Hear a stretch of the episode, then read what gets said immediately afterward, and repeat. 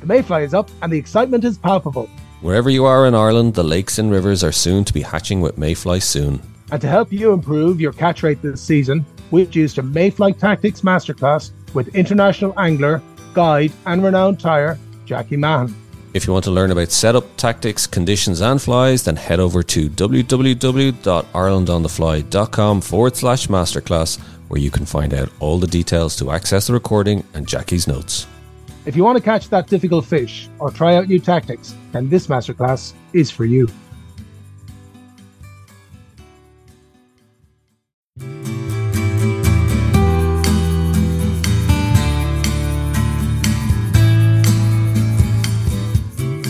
Hello, and welcome to the Ireland on the Fly podcast about the people and places of fly fishing in Ireland. Now, this latest episode is a little bit different and a bit more far flung, as I've recently returned from a week fly fishing for Sea Run Arctic Char in Greenland, and what an experience it was. So, you're going to hear from the local Inuit, the Danish chef, the German camp manager, and even the Welsh guide to get an insight into what made the trip so special. And Tom, I have to say, it's one that's off my bucket list now. Yeah, I'm incredibly jealous and I'm really looking forward to hearing about it. Really am. Um, so, I mean, like, where do I, I don't know where to start, but like, I, we had a brief, we, we, we just said before we did this for the listeners out there that we were going to go straight into this because I was I was about to ask you, Darren, straight away. He said, "No, no, we'll wait till we're yeah, recording." Don't spoil it. Don't, spoiler don't alert: spoil there was fish caught. I don't believe it. so, come here. What was it like? Ah, oh, just like mind blowing, amazing, incredible. Um, the one thing I would say, it's got under my skin now. That kind of uh, destination angling is that what they call it? Uh, yeah, where, yeah, where you destination where you, angling. Where you mortgage the house every few years to go on one of these yeah. trips. Like, um, it was just yeah, like even the last few days we were like, okay, Patagonia, right? When can we do Patagonia? 2024, right? Let's you know, Alaska When's that. You know, it was just like it's literally like the only way I can describe it, we'll talk about the fishing in a minute, obviously, but like it's like it was like just the adventure of it, you know. Um, it was three days to get there. Well, it actually took us four originally, right? So oh. flew Dublin to Copenhagen. Uh, you stay overnight in Copenhagen, then you fly Copenhagen to Kangerlussuaq, which is their international airport in Greenland. Then we you can you get a connection flight, which is only forty minutes um, down or up the coast, because basically there's no there's no roads in Greenland. It's because the interior is just mountains and snow. So hmm. all the local villages, they're all around the coast. So the only way they get around is by either boat or airplane. There, so, are, there isn't actually a road network. There's no road network. Yeah. Wow. Try putting in Google Maps to go from Kangerlussuaq to Maniitsoq. It doesn't. Right. Like, yeah. But like, yeah, because like literally the interior is just snow and mountains. Like it's it's unreal. Like as you were flying in, and it was even like it took my breath away as we were flying in, and you just get that first picture of it, like you're just like, wow, this this is different. The best way I can describe it is it's like the land the time forgot, or like going back in time. Yeah. You know, it's there's no people, it's untouched, it's just raw, raw wilderness. So when you the place you flew into from your connecting flight, it was 40 minutes from their international hub. Uh, what was that? It was obviously was it a village? No, so but yeah, so well, first off, we were 24 hours in the in the airport because there was a storm further south. So we uh, we were being told, oh yeah, the flight's been delayed by five hours. Then it was like, no, you know, your flight's cancelled. No, it's back on. So it's this storm which was brewing. So all flights were cancelled. So we spent 24 hours in the airport. So we were getting a bit cabin fever at that stage. Finally, the next morning we got out, um, and basically, what is place is called Maniitsoq and what it is is it's basically a fish town essentially. So there's a, a government owns the fish factory there, so all the fishermen are based there. They bring in their limit of cod, and then um, the government obviously buys it off them, and that's how they make their living. There's only two thousand people in the town. Like you know, I took a walk around it. Like we even went into the fish market, and like there was porpoise uh, what was there like halibut, you know, all just yeah. you know, just seeing it there like laid out on the uh, on the, the shelves, like. Um, and who, and who's buying that? Who, who like if it's only two thousand, is the locals or do buyers come in and buy it? Like so, basically, there's two types. Essentially, is you've got for the local Inuits, you've got the hunters and the fishermen. So most of them are fishermen. They're all boat people. They're all seafaring people. Mm. You know, and um, you know, we'll hear it in a minute actually from Franz, who was a local Inuit working in the camp in sense of basically catch the cod. So much cod out there. They have their quota, and that's you know how they live in terms of the money and all that. But then the hunters who go off actually was hunting season, summertime.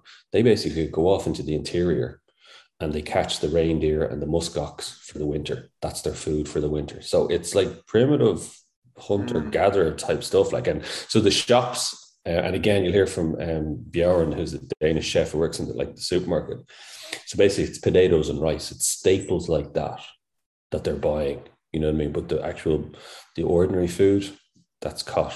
That's all caught. So like, if the hunters don't catch, yeah, if the hunters don't get their reindeer, the family mm. ain't eating for the winter. Like, you know. Right. So, wow. Um, but I tell you what, let's, let's, maybe hear from Franz. Franz was a local Inuit and big bear of a guy, and he was working in the camp.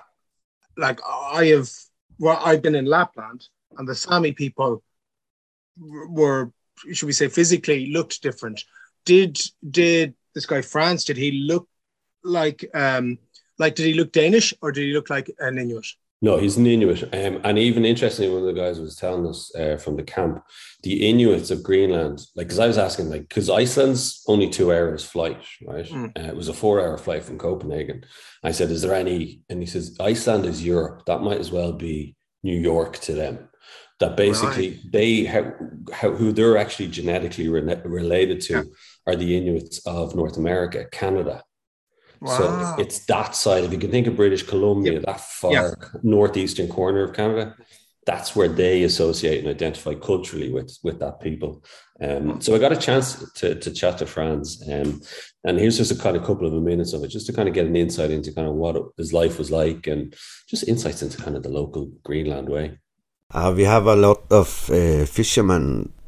They have their own boats, and they use net like cod fishing it's coming into the nets. So they have a lot maybe up to 20 tons for only one net. So the the last maybe five to ten years they use a lot uh, these net.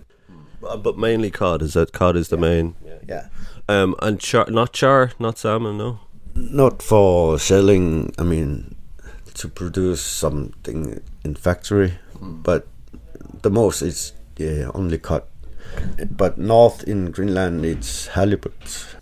Even I have been trying uh, in the ocean, try to catch some halibut. We have too many cod. So when I sink my line, uh, we all, even it's not the bottom, it's, I mean, we, we catch all the time cod. My grandfather, he was fisherman, but uh, my father, he also fishing. Uh, I mean, when he was child, he told me that they, he, I mean, we helped together. Like my grandfather said to him and for me, uh, in summer we have to fishing, so we have to sleep maybe only three hours. We have to work in the winter, so we will sleep. And tell me this: you must think we're crazy coming over here to fish with a fly rod and then put them back. yeah. I mean, we never do that, but we just knew that we have a lot of fish and we always enjoy. But we, I don't normally. I never tried uh, fly fishing, only that uh, how do you call spinning? spinning. Yeah. Yes, yes. So you think kind of maybe the way fishing is going, it'll you know become less, and that it'll be tourism will become the main maybe way of earning a living.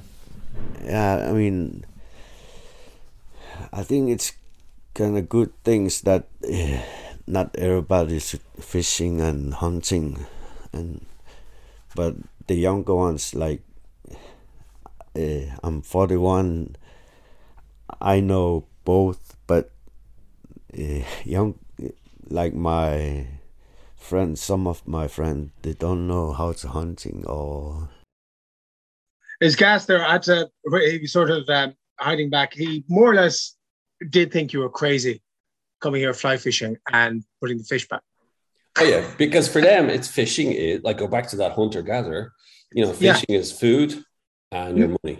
Simple as. Moving from Franz now, but I gotta ask you: Did you eat the char? No, we weren't allowed. What?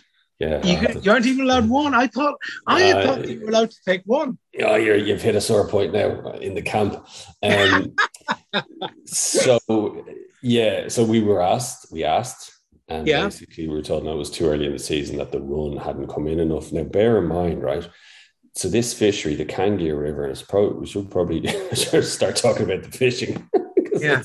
give people some insight. So it's basically the Kangia River, um, and so it's basically this. It's ten kilometer stretch, and at the top of it is a waterfalls. So the the the, the sea run Arctic char that come up the fjord can't go any further. Right. So they have that ten kilometers, and that's the sea run Arctic char. Yeah, that's so that's you, their that's their zone. Well, that's the stretch of the river. There's nobody else on this. So you yeah. literally have this this river, like there's rapids for the first bit, and then there's this 10 kilometer stretch. How close was that to the the, the village of 2000 or the town of oh, 2000? Maniitsoq. Maniitsoq was two hours by boat. Oh, so you sorry, sorry, because we've I I am the worst interviewer in the world here. I've jumped all over the right? So when you got to Maniitsoq, you had to get a boat connection to the fishing lodge or exactly. Fishing, exactly. Yeah. So we had to hang. We were hanging around the hotel for about ten hours. Then we went to Maniitsoq. And we were dropped right. off in the hotel because you're waiting for the high tide. Yeah. To to time it so that you can go up the fjord. Um, and it was only it was like one o'clock in the morning. There was a humpback whale uh, I saw in the fjord as we were coming up. Wow. And so then we had to change to a dinghy because the water was getting so low to bring us around the kind of last headland to then where we climbed the steps up the kind of cliff face up to where the lodge was. So you're like, you know, total, total remote, like, you know. Um, so so you had this lodge up here, and fair play to for finding it and building it in, in the first place. Um, and so this fish, the river, Kangia River, so Sea Run Arctic there's about 180, I think it said 180,000 fish come into it every year. So that's the run of fish, 180,000. And what happens is there's a, they said literally the pools just this this ball that just gets bigger and bigger and as the season goes on, just stuffed with fish. It gets to the stage even where some pools you can't fish because you're just snagging them all the time. Um, but I think when we got so basically the season was about a month behind. So normally the lads would be getting into camp, say in May, to get it ready for I think it's end of June, start of July. Um, but it was still frozen over by May. And they wow. weren't and they weren't able to get into it until June. So they said the summer was basically the run was about a month behind. So when we got there, it was almost more like spring fishing that you were trying to find the the kind of the pods, the holes, the different stretches yeah. mm. where the fish were going to be lying. But even then, it started warming up as we were getting there in the last few days. And you could there was one pool called Hollywood, and you just saw there was just this black ball that was just building day by day and it was just the fish just wow just just school up and they just wait there and then they spawn in october late september october mm. and then the, the, the river fro- freezes over again for for the winter time like so you've got this window this 10 and then you've got this 10 kilometer stretch and you've got 180,000 fish coming into it like it's just and then what's the big that you were too early, so they couldn't you couldn't take a fish in. Yeah, so that was but that was the official line. Yeah, all right. Yeah, well, that's the that's hey, that's it's their fishery. Yeah, exactly, exactly. Yeah, and yeah. we got to have smoked halibut, smoked salmon, yeah. and it was and food was incredible. Absolutely, just yeah, off the yeah. chart. And it makes such a difference. You know, you've been fishing for eight, nine, ten hours a day, and then you come home, you're knackered, you have a beer, and there's just incredible food to lay there for you. So I wanted to speak to Bjorn just about again, you know, I suppose nearly an outsider's perspective on what it's like uh, living in Greenland. If you like like the nature, of course, Greenland it's it's somewhere to go, but it's also if you compare to Denmark, it's maybe more relaxed and. Uh, you are here like expatriates to try to, to train the the local staff, and so one day maybe they can take over the your position. Because if you look at Maniitsoq, that we are 2,500 people, and I think we are 100 and around 100 Danes. But all the like the hospital and the police, the supermarket, the plumber, the electrician, the the car, the selling cars and boat, eh, all the shops are running by Danes. If you ask me, I think they the government have made a mistake because in the olden days the the school system was like like that. The the school was running. It, were, it was they were speaking Danish all the time, and uh, and then of course they could speak their own language at home to, with their parents. But then the government tried to to, change the system, so now they are uh, talking Greenland in in the school and they have only maybe two or three hours every week where, they speak Dan- Danish. And I think it's going to be very, very hard for the next generation because I don't know what's going on with, but I, I think it's it's uh, it's a school system because I find that it's it's very very hard to to let let uh, they don't want to to work to be honest. I mean we have a a fish factory and uh, uh, they bring in mo- almost 20 tons of coat every day, the big fisher boat.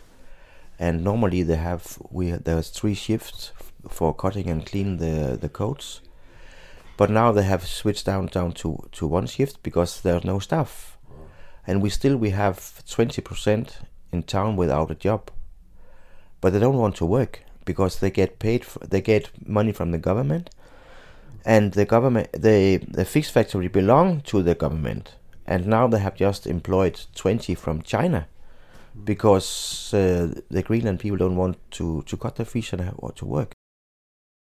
Yeah, that's uh, that's kind of interesting. Um, particularly a bit about that the Greenlanders don't want to work. Uh, interesting. What was your take on that? I mean, me listening to that sounds a bit like they, they don't want to work. They, they don't work. We bit, come over here and we work. They yeah, won't work. Bit of a colonial kind of mindset, you can nearly say. Yeah. But, uh, but but you know, having said that, it's funny. I was in a restaurant in Cashel at the weekend, and same conversation, talking about the next generation. Can't get them. Can't get staff. They don't want to work. You know, you, you hear stories in Ireland. You yeah, know, yeah you know meat processing factories you know you can't get them you have to get farm workers in you're here and i just the reason why i wanted i suppose talk about that point was it's universal issues whether it was greenland you know they're having to yeah. get 30 chinese into a factory in greenland or whether it's factories in ireland or wherever it is can't get staff wherever you heard yeah. that one yeah greenland yeah. ireland europe it's you know it's it's still the same but yeah very kind of like bjorn had some interesting things to say you know he you know he was anti kind of the way the government had um, got rid of danish you know and how they introduced you know reintroduced the greenland language and so again there's a whole there's a whole thing on that and you said yeah because like there's parallels there with uh, what was done in ireland like but we could like like we could go on there but oh, yeah, you can yeah. you, you can see the parallels there but once again it's you know it's the old it's colonial thing. It is. You know? It is. Yeah. But for me, that was interesting though when I, I when I was talking to friends and others about it was um so what we were wondering just us the anglers wondering like how much is Greenland going to change the next few years because yeah. there's a new international airport opening in Nuuk um, and there's going to be direct flights from the east coast of America for the first time flying into Greenland and you just wonder you know, and Franz says it like, you know, well, maybe, you know, tourism needs to develop more. You know, how many people really want to be going hunting and fishing anymore? The next generation, do they really want to be going off into the mountains for three months at a time and you can be an Airbnb host? yeah, no, it's it's it's very true. You know, I mean, if you can make your bucks that way, yeah, you know, seriously, you know, who wants the hardship? Who wants and the hardship? And again, that's look, there's some parallels to Corrib, west of Ireland, there isn't there? Mm-hmm. Corrib, you know what I mean? Yep. In terms of bringing in the kind of the foreign anglers, you know, that that was your money that would do you, like. You know? Yeah, no, very much so. Yeah, I know you can understand where they come from. That's very interesting that they're going to have direct flights. Yeah, from the East Coast of America. It's sort of making me think, God, I want to get there soon. Yeah, and that was what we were saying, like the lads in the group, like we were just kind of saying, God, I wonder, is this? Are you going to start seeing helipads around the place instead of hiking yeah. over mountains, like you know? Um, but it's funny, even talk like in the fishery and the land, I was just saying that like this must have been what it was like 100, 200 years ago in Ireland in the West, where there mm. was, you know, rivers stacked full of fish, you know, less people. Um, you know, well, okay, 100 years ago, not, but 200 years ago, maybe, but like, um, but you know, just going back in time, you know, it was like kind of this is the way it must have been, you know, in terms yeah. of untouched fisheries, like that must have been actually fantastic to see, witness, uh, and to actually have yourself in a position where you you start, God, this is what where I'm from must have been like, you Yeah. know, Yeah. that that that must have been fantastic, It really was. Uh, now, I want to ask you because you mentioned it there, after we've been talking to the Danish chef, you said the food was good, yeah. Oh, fantastic. Yeah. Fantastic. Oh, it was Yeah. just like like I said, it just made such a difference at the end of the day, just to have such good food. And you know, you could ch- can I actually say though, the best thing, right? One of the best things, and I was really surprised the reaction from everybody when I tell them afterwards was there was no mobile phone signal, there was no internet, there was no Wi-Fi, nothing. There was a satellite phone in dire case of emergency if somebody you know, died or whatever, like Yeah. or somebody needs contact. And so breakfast table and dinner, we all had to sit around and talk. And it God, was that must have been awful. You mean you couldn't check a WhatsApp? You couldn't We- do Wordle? we, we couldn't even ask Alexa, you know, what's the name of that song in, from 1972? But like, it was Brilliant. it was so refreshing. Um, and it's funny when I tell everybody since I've come back and I tell them that, and everybody's reaction was, oh, that must have been amazing. It's Mm. so funny. Like, we're all like, oh, I wish I could do that. You know, that it was like a time 20 years ago, pre internet, where we weren't just checking our phones. And the gas thing Yeah. was, as soon as we got back to the, the, the hotel back, we were all straight onto our phones, ignoring each Yeah. other. You know, but like we had a sing song one of the nights. Um, Roman, Yeah. great guy, he's a doctor. He had brought uh, the the the, the boombox with him and downloaded loads of songs. And uh, one of the nights we just had an impromptu sing song, and I hadn't sung in about twenty years, and it was just and even the Greenland people in the in the kitchen, I believe, were listening, and they were fascinated because I think they were saying in their culture, you know, singing, it's a lot of kind of similarities. They heard us singing about the old times, you know, Yeah, the, yeah. you know, the, famine, the crown, whatever. Like, Yeah, you know, yeah. it was almost for them. They could, you know, were taken back with it as well. Like, so yeah, it was amazing. Um, Were you- if anything, Were, were, were most of the party Irish? so there was um, myself, kind of know, three lads from Cork who were great crack. The three lads, Cork lads, shout out to the lads from Cork. It was just, I have to say, they made the trip without blowing smoke and they'd be loving this, but like they Yeah. Made the trip. Like the crack was mighty and Mhm. it takes takes the paddies, I think, to, uh, to, it go on. to drink the whiskey, the beer, have the Yeah. sing song, to be cursing, fecking, and just having Brilliant. the- having Yeah. the crack. Like, so, Yeah. um, and there was a couple of English lads as well, and also two Germans, Herman and Horst. Shout out to them. Uh, Herman, seventy-year-old man, for the last twenty years has been going to Alaska and rafting down rivers in Alaska with a group of people. He was literally just back from Alaska. He flies from Germany to Anchorage, gets his kit, his tents, Yeah. fishing kit. They get a plane which takes them to the interior of Alaska. And for the next two weeks, they raft, camp out, and catch fish going down the Alaskan rivers. He's 70 years of age and he's doing this. Herman. Herman. Good man, Herman, if you're listening. Ganz toll, Herman. Wie komme ich am besten zum Bahnhof bitte? Yeah.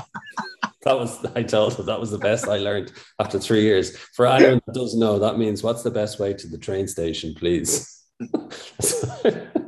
but they were brilliant. They were absolutely brilliant. They used to fish um, the Moy and the Drowes like in, Oh, the, right. se- Yeah. in, the, in the 80s, um, but now they're going to Alaska and Greenland. And Places. So Well, places like this have opened up now. Yeah, exactly. But in fairness, right? But he did say, compared to a lot, like Alaska was as remote, but he said Yeah. there, he said, was never as more difficult because you can get direct flights from Frankfurt to Anchorage.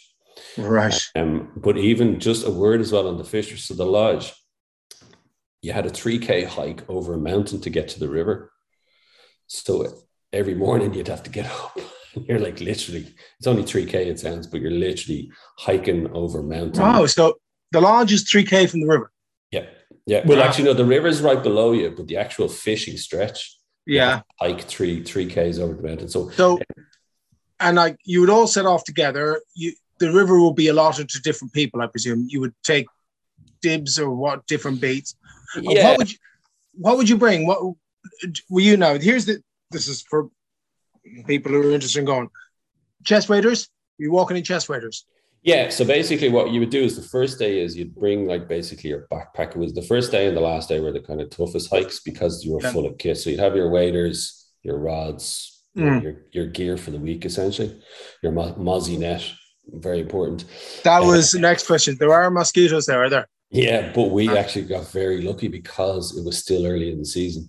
Like yeah. the weather was like a shite Irish April weather, like cold and wet and miserable. Right. Um, the last few days was starting to brighten up, and you could see the muzzies start to come out, and mm. you know, yeah. whacked yourself. And one of the lads got an awful bite in the ear, and it looked manky. But um, yeah. yeah. we were lucky. Like how you know, I believe it's like a hundred times worse. But yeah, so you you hike over with your um, your pack. The first morning you hack with your pack. Yeah. And you leave it out there. What do you do? Yeah. So they've got a tent there, which is essentially base camp. So you leave your rods and leave your waders, all that stuff hanging up. Ah, um, nice. And so basically every day what you're just doing is you're bringing your lunch, your water, and even in the water you just fill from the, the rivers anyway. Um, and yeah, you just and you have your flies and you're away you go. Like. And what what this is the next thing. What uh, kits were you using? Single handed? So some lads are single-handed. I brought a switch. I had a seven-eight switch, um, right. and it actually was probably better in terms of the conditions. That kind of nearly spring-like conditions. You know, it was was it windy? Part sometimes, not really. Yeah. Uh, yeah. River river was still quite high. Um, right. So I found the switch a great help. Um, yeah. Lads were on single handers as well. Um, yeah. And the way it would work then is you'd be we were divided up into two groups. So we were given a tour of the, the fishery the first day, given the maps, and basically then the next day it was divided. So you'd one group would start lower stretch in the morning, then you'd start in the upper stretch, and then after two o'clock, then it was free to kind of go wherever you wanted. Like, so the bit that was the furthest away, did did you get that? Yeah, so they so they gave us a tour the first day. So they brought us right up as far as the waterfall. How? And uh, it was yeah, it was amazing. Um, How did they do that? Just hiking through the bush, like so. Oh, like, so they actually you actually walked it. Oh, the first day, I my watch. So I had my watch on, and I I don't measure the steps right now. like I think at the day was finally when we got back to the lodge, I think it's on forty five thousand steps. Wow, it's like right. Like so, like you can imagine, like the first day, first day was like an hour's hike to base camp, and then by the time we were stopping, starting, you know, when Lawson was giving us mm. the lowdown on, on the kind of the pools and all that kind of stuff, and by the time we got to the waterfalls, probably another hour and a half, two hours. So right. it's like it was a long day, and then you kind of we made our way back down then. Um, so, but like you know yourself, human nature, we all invariably ended up fishing within like probably a 15, 20 minute walk of base camp. Like, you know, yeah. And you mentioned the, the, the guide, Lawson. Great guy, Welsh guy. Grew up um, fishing the, the sea trout rivers. Didn't get the river actually fish, but fishing sea trout. Fantastic angler, so knowledgeable. Um, you you talked to him, didn't you? Yeah, exactly. So look, we might just hear from Lawson here, and um, he just gives us a bit of an insight into kind of his own career and what it's like being a guide uh, in Greenland. Pipefitter World is quite a physical job, uh, working in a lot of dirty environments, long hours, working away from home. I just wanted to, and I not really enjoy the work. I just wanted to. They always say do a job you love, uh, so that's why I just decided to make the change. And obviously, one you never regretted, I'm sure. Absolutely not. No, I mean, what a lifestyle to live. I mean, I spent most of my life either in Argentina or here it's fantastic. What's it like for you then after the season finishes? Like you go back home and it's like, you know, is it almost like the kind of military life in the sense of you have to get back used to civilian life? Does that take a while to kind of tune back into society? Uh, at first it did. Uh, now we're quite in a condition to it. Um, so when I'm home, uh, my daughters live away from home. Um, one lives on Isle of Man, the other in England. So I like to spend a little time with them. Uh, what time I can anyway. Uh, also look after my mother a little. She's getting a little bit elderly, and just take time out. You need, but when you're working in these intense environments for long periods like we do, you need that time out. The last thing I do when I finish a program is to go home and go fishing. I mean, I, I've not fished back home in over ten years. The biggest part of it is people skills, isn't it? yeah, certainly um, you have to assess each client psychologically uh, and manage each one differently. Some like a lot of input, some like very little, and you have to gauge that. So the first one or two days of each week is gauging the clients for sure and, and how, how to react to them and what they want. Do you think Greenland's going to change in the foreseeable future because there's direct flights coming now from America, Europe, would you be worried about how it might potentially change? it's going to get more popular, and it's certainly becoming uh, a new destination on a lot of destination anglers' uh, radar, especially with the. You have a lot of rods that used to go to Russia every year, and I, I think uh, the problems there um, benefit the, the other destinations around the world. Uh, we certainly having a lot more interest, but I, I don't think that's due to that issue. I just think uh, places are becoming more valuable on, on these destinations, and a, a lot of anglers book the same week year after year after year. So it's places become tight, Yeah. especially during peak seasons. Yeah. Final question, uh, Lawson. Um, what's the best and worst part of the job here? I don't think there is a worst or a best. Um, we embrace everything about the job, whether it's the physical side. Um, I mean, sometimes we, we have to move some. Obviously, we have the, the to bring uh, supplies and luggage from from the steps, the base of the steps, which is quite a physical task. Uh, sometimes in the early hours, it can be a bit daunting when you have to get up early the next morning. But to be honest with you, it's all part of the experience, and we just embrace what we do because we love what we do. That's really the ultimate in guiding, isn't it? You know, I mean, yeah. I tell you, some experience I can do some angler just in terms of insights into the river. And a couple of things that struck me was one is, look, you know well, this the psychology. It's the psychology of the job. Mm, yeah. You know, like so I felt he was quite kind of standoffish for kind of the first day or two, but I think he was just getting the suss of everyone. And then I kind of got to know him, got chatting to him by the end of the week, and he was helping me with my casting and helping me to read the kind of different currents. And I found him brilliant. And you know, he was he was just a really cool guy, like to, to chat to, like, um, but tough, tough life. Um, like Oh, it's, I, I was just thinking there. I was just thinking it's it's, it's almost nomadic. You know. yeah, Uh, great word for it. Yeah, Yeah, it really is because, like, you know, I mean, he talks there, and that the other end of the season, he's off to the southern hemisphere, off to Argentina, and Yeah. he's those gaps that he talks in between, where he comes back and sees his mother, sees his daughter, and then he's then he's off again. and it, but it, but it's not even like you're in a place where there's no internet, there's no connection. Yeah. So, like, I think what Lawson used to do was so once a week, Felix, who's the camp manager, who we'll hear from in a minute, he would go to meet the next group, you know, in Maniitsoq in the hotel and you bring them uh, in the boat. So that was the only time where there was internet connection. And I think Felix would actually take Lawson's phone where he would download and send any messages. It was like literally, put, you know, pen and paper where it used to be writing letters. Yeah. And you'd get a reply in a week's time, you know, and like that's the only way to keep contact, like, you know. Um, and then every day, like I mentioned that hike over the mountain, like physically, you know, I'd be fit. Yeah. And you find it physically demanding because A, you're up, you know, you, you get up at seven in the morning, you have your breakfast, you make your lunch, you're gone by eight, you're on the river by nine, you're fishing until six, you hike back. You're physically tired. You're on the water the whole day. You look, you know this. Yeah. And then I was thinking, I only have to do that for a week. Like Lawson's doing that for 12 weeks of the year.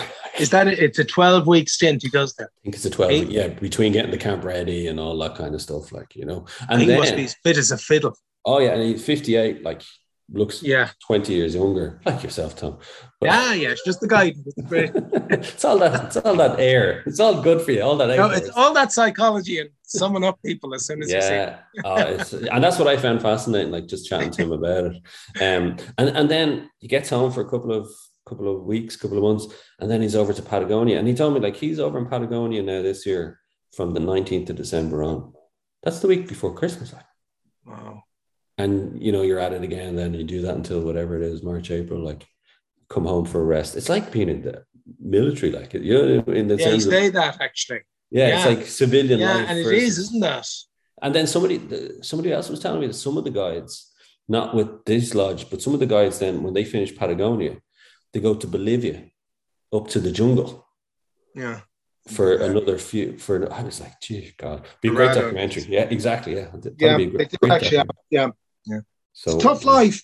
It's tough life. I once thought about it. I once thought about it and nearly uh, at one stage could could have gone into it, but I didn't. I'm happy. I'm happy you're indoors. The next time I hear you complaining about how tough it is guiding and Carl, I'll just mention Lawson Jones, Greenland to you. Okay, well, you know, I could counter with something, but you know, I'd be held up for libel for some of the things I'd say. but it does sound tough. I mean, like when he said, I because he, he mentioned the steps there, and you'd mentioned about the steps earlier on up the thing, and he's carting all the stuff up there straight away. Like you know, at the start, yeah. So and this was this was one o'clock in the morning. We arrived. It was raining. The rocks were slippy Mm. you know, and like the changeover, yeah. and, you know, and he's dealing with us. We were like straight to the bar, two o'clock in the morning. yeah, yeah, the bags will be fine. Don't worry about it. oh god. So, but might just hear actually, Felix was the camp manager. Yeah, um, German guy. Um, and just before I played, very calm guy. Um, you know, so he was kind of responsible for the overall smooth running of the camp. 33 years of age, uh, great, great guy. Really interesting. It doesn't we don't you don't hear it in this part of the interview uh, that we chosen, but he was previously uh, playing with Eintracht Frankfurt in the Bundesliga under 17s. Now he didn't make right. it. Fact, he was yeah. cap, he was captain of the up to under 17 level, and he got got an ankle injury. So he played with Tom, played against Thomas Muller and that World Cup generation. Yeah. Uh, got an ankle injury, and that ended his football career. But he stayed working with Eintracht Frankfurt in business development or something up until six years ago. But he was always, he said, he was always fishing, always going on trips. Um, and he actually mentioned to me how one time he was like two weeks late for preseason because he went on a fishing trip to Alaska. So he kind of said maybe that was kind of the sign that football really. Um, and yeah, and then six years ago, he just was working with Solid and guiding and running the camp now. So really, what I always found is there was so many interesting stories to people. And that's mm. what I loved about this. Um, and you just get so many, like like I said, Danish, Inuit, Welsh, German. Yeah. You know, it was just, and that for me was just part of it. So we might just, we'll hear from Felix now, um, who was the camp manager uh, at Kangia it's uh, certainly not a not an area that uh, you you hear of when you go to an, a university and they tell you, well, um, you know, this could be your future job. I think it's getting more and more popular because uh, you know because of social media, people realize it's uh, it can be a job. Um, but for me, it just came along while I was doing my hosted trips. I realized, okay, there is a way to uh, earn also money, but um, as you might uh, know, it's of course not a business where you get uh, you're gonna be a millionaire in the future. So it's about the passion. Uh, but yeah, I mean, if you do a good job, I think you can make a living, and um, there are certain people who um, who are role model in that kind of industry it's a tough life at the same time because it's very much based around these short seasons. You know, you're away from the world. You're away. You know, some people might say that's a good thing anyway, but you're away from. So it's very focused. You know, we're in absolute wilderness here. There's no internet. Um, is it something that is, is, is easy easier to do in just short bursts? You know, um, as opposed to you know, it's not twelve months of the year. Yeah, I think it's important actually because you um, you know it's it's a very intense it's a very intense job. So you usually have a seven day week um, at least for me. Very often you don't really have a day off. And um, so it's good to know okay this is my nine to i don't know maybe 14 weeks um, i i have to work. This life is sometimes makes you feel uncomfortable but you get strong and um, I presume you're not kind of thinking too far ahead, but what does the future hold for you in the next few years? Well, yeah, um, I, as you said, I'm I'm not trying to plan too much uh, ahead because you know we learned uh, things can change quickly, but you know I, I really love this at the moment being uh, being in this role, being on place uh, during the season, um, because it you know gives you great like you exp- you have a great experience afterwards and um, but in in the long term I see myself maybe who knows maybe more on a on a on a more upper level when it comes to uh, operating, how to operate destinations from from uh, from a far basis somewhere, and then seeing those places every now and then. Also, maybe hosting clients uh, on place.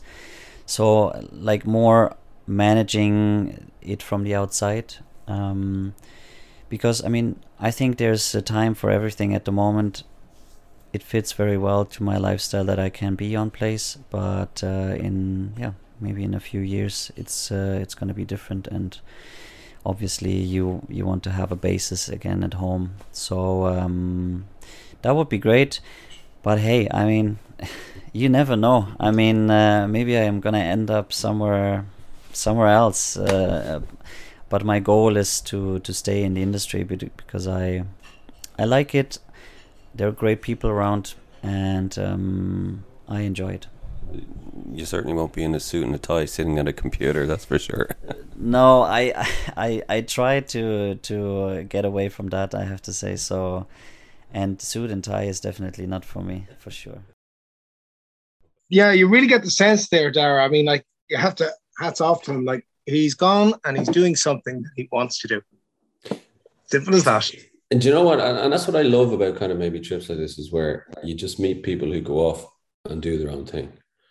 You know, like, and that's, you know, the last comment there about, yeah, the suit and tie. He's not, you know, he's going against the tide, you know. And I said it to him, you, you don't hear it there in the interview because I said to him about, you know, when he wants to get into the fly fishing. Because mm. don't forget, he was working in business development for a, a top Bundesliga football. Yeah, that's amazing.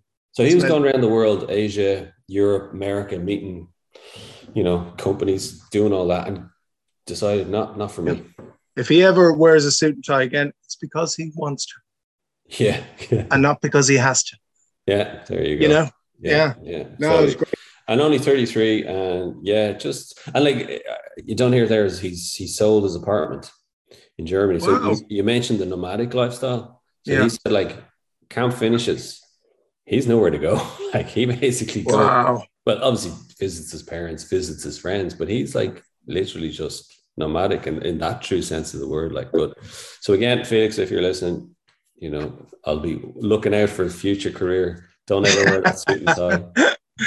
Man, Felix. So come here. We've avoided up until now. What was the fishing like? oh, my god, that was all right. Like you know, one or two fish a day. Like you know, no, it was no, it was just yeah. It was first day. You're kind of getting to grips with it. You know, just getting to read the pools and you know ironing out kind of any you know kinks that needed ironing out. Mm. By a second, third day, you're just getting into the flow of it. You're catching 15, 20 fish a day.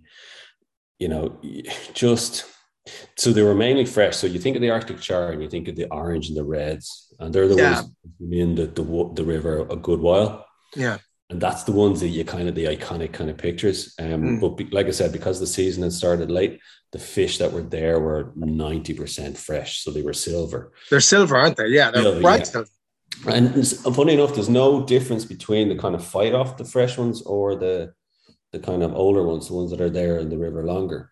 Um, because you know, you, one goes off, you think, oh, it's a fresh one. It actually you wouldn't really tell. Yeah. But the fight, Lawson says it. He says they're the hardest. He says they're the hard, hardest fighting fish. Um, he's come across. Um, people have said like yeah. I've never fished bone fishing. I've never fished, but yeah. compare it to that. You get one, and you're down to your backing like in seconds, and you're like, especially the first few times, you're like, oh, I'm into a record fish here. This is it. Yeah, I've got I've got a double figure here, and it's a four pounder. Serious? Like it, yeah. It just it's gone, and it's it's like, and you're kind of so the average weight you were catching was four to five pounds, but like so some of them are just like you know maybe every other second one was just took off. If they got into the channels, they were gone. And did they run downstream or upstream, or did it did it vary? Downstream. So mainly, yeah, oh, right. they, they tried getting into the channels, the fast channels on the yeah. They were gone. They were absolutely gone. And some sometimes the bigger guys would just sit there. You know, the ones kind of a bit like salmon, maybe. Yeah. Just yeah, I'm not moving. You can try and pull me out if you want to, like.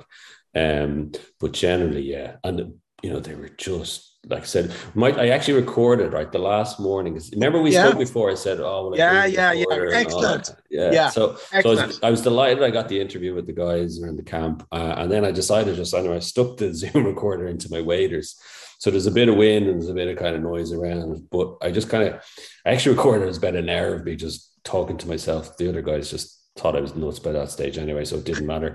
um, but uh, we might just hear. I I I, I caught a the, the char and I just kind of talk through, and you kind of get a sense of kind of the fish going off the reel and just the whole experience of it. Are we in? Yeah. Silver one. See if I can get it. It's in the channel.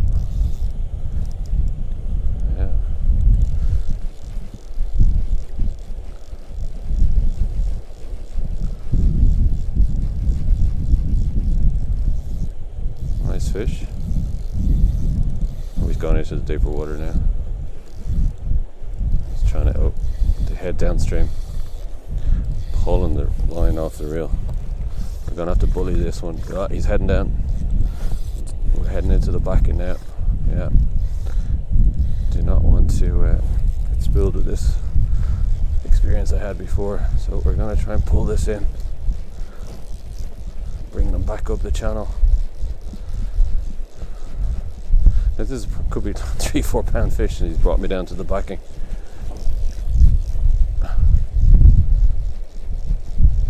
They're just incredible fish. Let's see. Sometimes you have to bully them. When I was first catching them at the start of the week, you're just kind of tentative, but now you really do kind of have to, you know, no, he's not interested yet. He's back into the deeper water. He's starting to tire now. Beautiful fish. I, I, I love the bit. Oh, there's the backing. yeah, yeah. Sorry, I, because I, I, I got the feeling listening there that that wasn't the first one that, that Well- got backing. You see, because normally if it was the first one, like you said, who was the backing? every day. Like every, Yeah. there was one, the last, it was funny, right? So one took off, right? It was probably the third or fourth day I was there. Yeah. Uh, absolute shot. And I looked down, I was down to the backing, and I said, Jesus, I better, better keep an eye on this here. Hmm. And I looked from me thinking that to looking back down at the reel, I saw the very last bit of the backing, and I went, uh oh. And all I heard was, bing. Are you serious? Yeah. the backing came off. I jumped, right? I grabbed, I managed Yeah. to grab the, the piece of the backing, right? Yeah. Those lads on the far side of the bank saw what was going on. And they so they started hand lining the fish in for me, right? So literally pulling it. So there's me, right? So I'm the other side of the bank. I'm trying to like retie the backing to the spool, right? While there's this fish going nuts on the other side that the lads are hand literally hand lining in. They landed it. The fish was still on. It was a- It was and a- you got your fly line. and I got you my got I, I your kept kids. That was the That's all I was thinking about. I was like, I'm not wasting another two hours having to hike back to get another spool. Like Yeah. so, um, got it on. It was only a four pounder. Wow. And come here. What was the biggest one you got? Uh, it was close one to you got? close to seven. Seven. Right. Yeah, And what? was, And what? Seven was was he fresh as well? was yeah, fresh. He was yeah, yeah, yeah. And how did he fight? he just stayed down. He was just yeah, like neck ass. not moving. He was like, yeah, come, Yeah. come take me if you want. Like you know. Yeah. um, it wasn't happening like so it was yeah it was kind of but then when I saw the fish you're like wow what a beauty Yeah. I don't know if I sent that picture on to you um, No, I didn't see it. No, um, I I haven't, haven't seen any. of the- Oh, hold on. I did see the picture. I don't think the picture is the seven pounders in that. I think it was my inability to do the old proper grip and grain where it's like you know facing down Oh and, God, it, and yeah. it looks and it looks twice as big as it really is um, I must send you a picture actually Lawson is holding it as well he, he was doing Oh, it properly he was doing uh, it properly. Yeah, it he was doing it the way I do it. You see. Yeah, exactly. The big face into the camera. Yeah, like, you know. It looks like a seven pounder, like you know. Yeah. But um, yeah, And- it's amazing. And come here. What was the biggest fish taken by ever um, for the week? Is, is that is seven? It was in all? around, yeah, it was a seven, seven. Like so, it was a couple of lads kind of had sevens. So Not that's like er, low sevens. You know what I mean? Like mine Yeah. was probably last one was probably giving it like six and three quarters, like touching. You know, so it was in or around Right. seven. Like and come here. We're talking about there. So you're fishing a switch, but no, the rest of it. What were you using? A floater? floater, but because the river was high, Yeah. we were on um, fast sinkers, and even Fast of- sinking tips? fast, fast sinking tips, yeah, Oh yeah, yeah, yeah. Uh, So five, just- five foot, ten foot, or what? five foot. You wanted to get it down as quick as possible. So, So, basically, five foot tip. Yeah, you're casting square across. yeah. You're doing immediately like three or four up, upstream ends, upstream end, upstream end, Yeah. upstream end. Then it starts to come around, and then the, I hadn't done it before. It's actually I think it's a Scandi style, is it where you're pulling the rod back and forth, just, Yeah, yeah, yeah. just to give the movement, and then when it's coming through, then you're kind of figure eighting and stripping across. Like, um, you were catching them everywhere, like between when it first landed to the dangle. You know, you're catching them all across it, like you know. Were you catching them on the swing across though? Yeah, yeah, yeah. Yeah? Like, then even I caught a few, like as soon as it splashed down. Right. Um, but then so now and the fly we were catching was green Highlander was the one single barbless green Hi- Highlander, kind of like a lot of the flies were kind of like um what would you call them like woolly bugger type, you know Oh, yeah. kind of style. like, yeah, yeah, yeah, um, yeah. streamer type. Um, And what size are we talking about? Tens, eights, sixes? be Were they big? sixes, sixes, Sixes, and eights. yes. They're Sixes big enough. eights. Yeah, exactly. I think see, I think it was a lot. Again, it was very unusual for the time of year we went that it was high water like that. Right. So it was all about just get it down, sink it as fast as you can. A- And the tippet strength, what we using? 12 pound no, breaking 20, strength? 20 pounds. 20. Recommend, recommend Right. 20 because of the that time of year, like you know. Uh, Um, I just wondered there actually. So 20 pound, but uh, in case I forget, you mentioned the water. How clear was the water? Oh, crystal. Absolute Yeah. crystal. It was Yeah. incredible. But really interesting then they would switch off. So so you could get you could get to a pool and you cast in, say your green Highlander, and you're getting a fish a cast, and you're like, "Fuck, cracked it. Yeah. This is it. And then an hour later, it, they switch off. And I remember Lawson saying to me, okay, put on a pink fly. And again, it was just something different. yeah, yeah. Put it on, first cast, you get a fish, but you might they mightn't go for it again. You know, or you might only catch a few other ones. And then uh, the, the initial change would spark one or two with them on. exactly. then- yeah. exactly. Yeah, And then- very interesting actually. Yeah. yeah. And then the Hollywood pool, which was the one that I was saying with the, the big black um, ball Yeah, that was just getting of bigger and bigger as, as Yeah. the week would go on. Um, so the lads who'd been fishing it the day before, they said it was on fire. They were like, "It's on fire." They said tomorrow. So we were fishing it the next morning. They were like, "Oh, you're going to clean up. The river's getting lower." It's so we get there full of anticipation, literally running up to the spot, Tripping over one another. and we're literally like, now I mean, like, just shows you, like, we weren't we were catching them maybe one every five or six casts, but we weren't catching them every other cast or every cast. And we're like, what the hell's going on? And Lawson was there with us, and he's like, I don't know what's going on, my friend.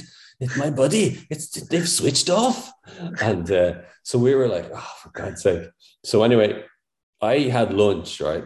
And so we were like I said, like we probably caught 10 by lunchtime. You know what I mean? Like Mm. here's us complaining. We've caught 10 fish of Only 10. of four to five pounds. Yeah, yeah. So like so anyway, we having our lunch, you know, sitting down half an hour later, I said, oh, do you know what? I'm going to try a different stretch. So Noel and Glenn had come in. Lawson tells me as soon as they hit the, the, the it was on fire. Like Are you serious? so Yeah. it's almost as if, you know, again, you just kind of rest the pool, you know, like it's, you know, like anything, like whether it's like salmon or whatever, or trout, you know, you rest it, give them a rest, and then they switched back on. And sure, they were hitting it on fire, like, you know. So it was just, yeah, it was, it's funny between, like, the fishing was amazing, Uh, but the memory, like, I'm kind of caught, like, the memories for me are twofold. One is the fishing is incredible, and, you know, I want to go to, like I said, far flung destinations. now. yeah. Yeah. But for me, it was the adventure. Yeah. It was just being outside your comfort zone, you know, the, the physical hike, the three day trip, the no Wi Fi, no internet.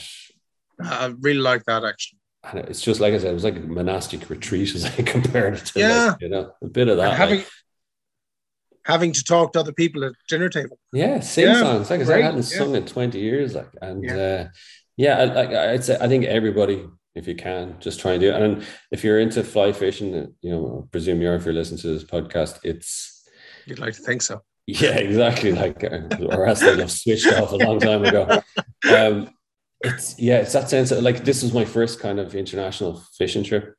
So, like I said, if you can do it, just try to do it once. You know, experience well, it. Your appetite is whetted now, so oh. that's it. Now. Yeah. So, so where where next? Patagonia. Well, do you know it's funny? So remember we we spoken before about a local bucket list. Yeah, yeah. Feck that. I'm like, I don't care about the Moy anymore. yeah, okay. I, right. I'm going to ask you this question again about November, December, right? Okay. You go, uh, maybe you might. I'm telling you, I'm telling you, it's an experience to be able to do it. Like, um, but like I said, the fish was only part of it. You know. Yeah, I, I can get totally what you're saying.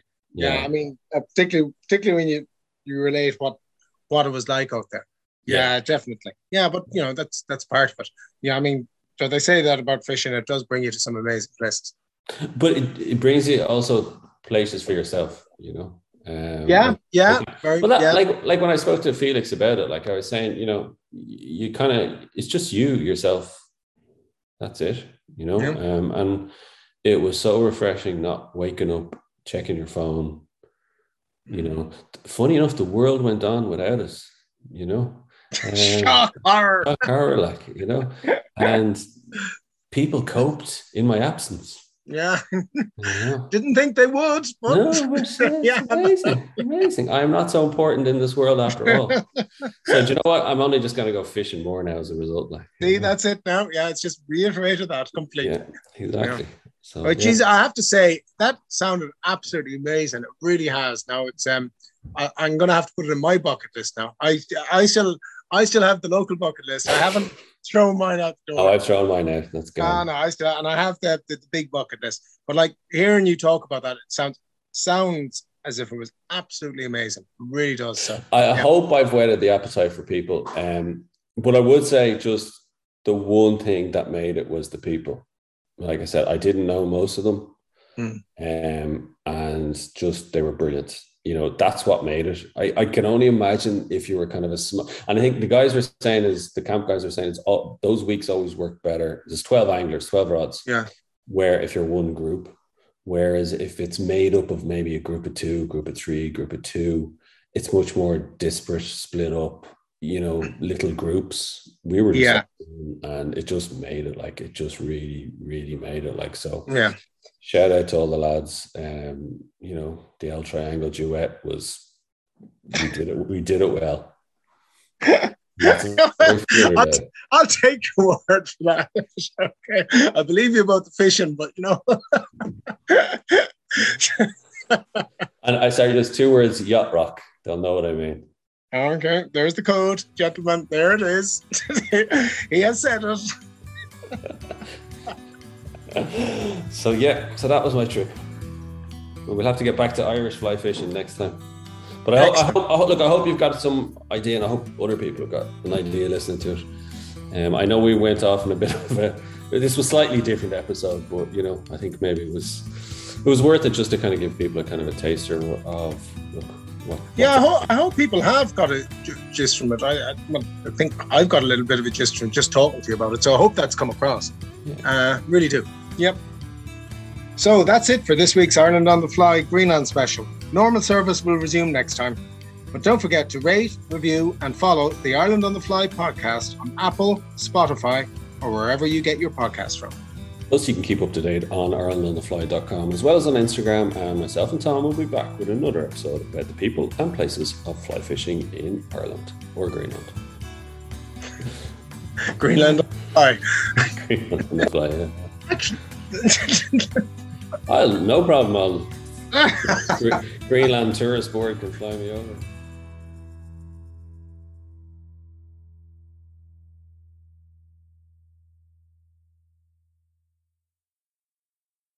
The mayfly is up and the excitement is palpable. Wherever you are in Ireland, the lakes and rivers are soon to be hatching with mayfly soon. And to help you improve your catch rate this season, we've used a Mayfly Tactics Masterclass with international angler, guide, and renowned tyer Jackie Mahan. If you want to learn about setup, tactics, conditions, and flies, then head over to www.irelandonthefly.com forward slash masterclass, where you can find out all the details to access the recording and Jackie's notes. If you want to catch that difficult fish or try out new tactics, then this masterclass is for you.